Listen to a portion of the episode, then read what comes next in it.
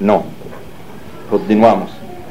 Entonces, eh, ya entrando directamente al grano, la filosofía de la Edad Media, tendríamos que hacer una gran división.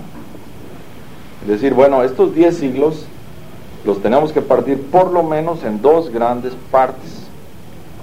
La época primera, que sería la patrística, y la época segunda, que todo el mundo conoce muy bien, que se llama la escolástica. Eh, la, división no se puede hacer así muy de manera muy precisa.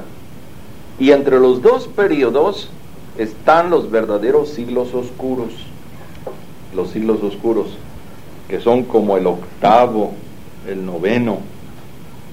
Qué cosa por qué se llaman oscuros se llaman oscuros porque de ellos no tenemos ninguna referencia. No hay ningún monumento ni literario, ni arquitectónico, ni, ni artístico en general, no hay nada. Entonces, ¿qué pasó en esa época? No se sabe, porque son siglos que no dejaron ninguna referencia. No nos extrañe mucho esto. Mm, nosotros podemos pensar que son miles y miles las poblaciones que no dejan ninguna referencia de sí mismas a lo largo de la historia. ¿eh? O sea, si me preguntan cuáles son los monumentos eh, que caracterizan a Coacuacintla o a Tonayán en el siglo XVII o en el XVIII, pues, no, hay ninguno, nada.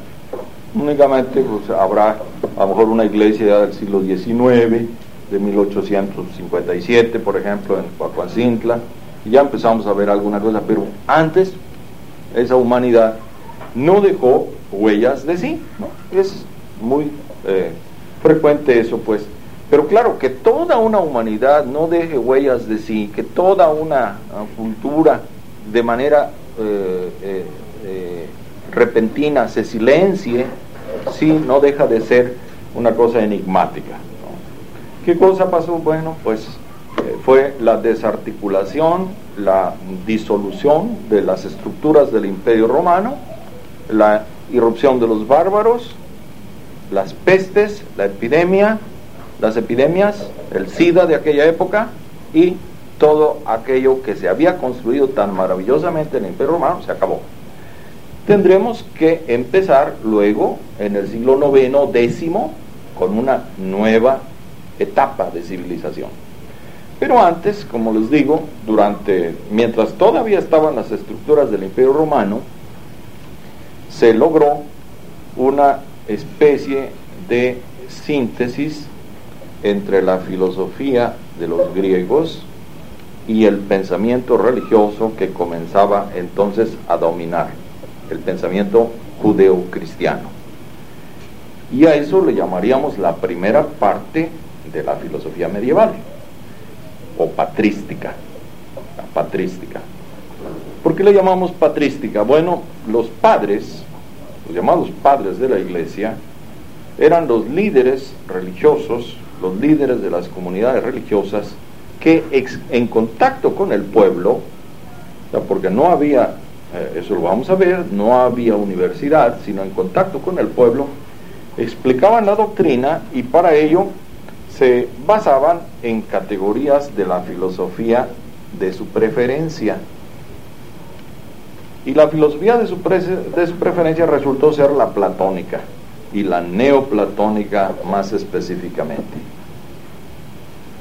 Si, si ya vieron filosofía antigua, verán que la filosofía de Platón es sumamente atractiva para un místico o para un espiritualista porque en el platonismo el mundo verdadero no es este, sino que eh, el mundo donde están los grandes modelos, donde están los arquetipos de la realidad, es el mundo, el mundo ideal es el verdadero mundo real. El mundo de las ideas, el mundo ideal es el mundo real. Y este mundo son, como decía José Alfredo Jiménez o quien, sombras nada más. Sombras nada más.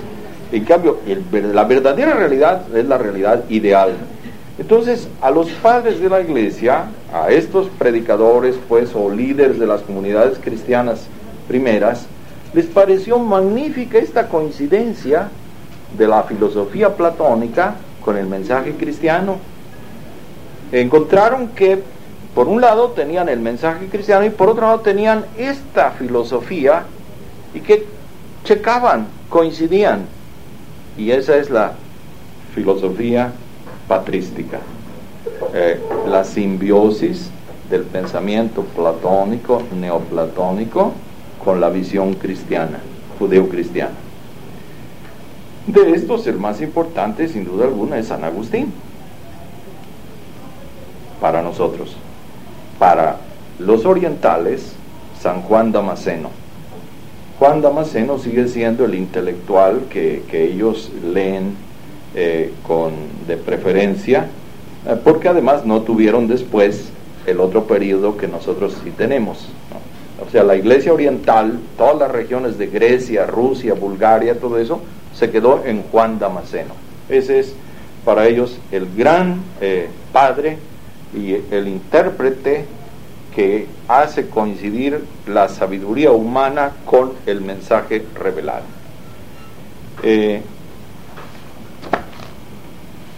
Los padres, como dije, hablaban al pueblo, no eran maestros propiamente dichos, aunque muchos de ellos eran personalidades extraordinarias, eran obispos que habían sido mm, elegidos, por ejemplo, por votación popular, Ah, la votación popular, si, si, moría el obispo, por ejemplo, el pueblo elegía, vamos a poner el caso de San Ambrosio, el pueblo elegía al capitán del cuartel, que era toda una personalidad, un tipo extraordinario, y decían, queremos que él sea el obispo. Entonces, Ambrosio, que era el capitán de la guarnición, pasa a la catedral de obispo. Y tenía una cultura extraordinaria, era un romano con una cultura increíble, como a veces se encuentra uno entre los militares, como excepción, o por, si por lo menos en los militares de alta graduación, te puedes encontrar un tipo de veras muy preparado. Eh, lo mismo Agustín.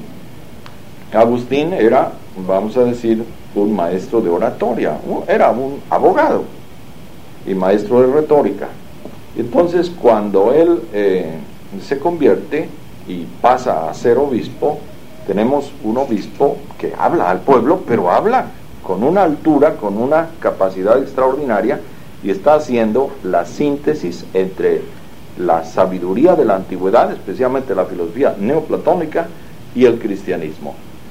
Entonces diríamos que en la patrística tenemos la síntesis de la sabiduría eh, racional, filosófica, de los platónicos, neoplatónicos y del mensaje cristiano. A ellos les pareció que era lo más afín al cristianismo el mensaje de Platón, porque ahí, como les dije, este mundo es muy poca cosa.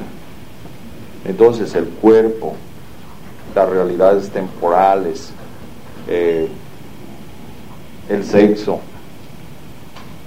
eh, la cultura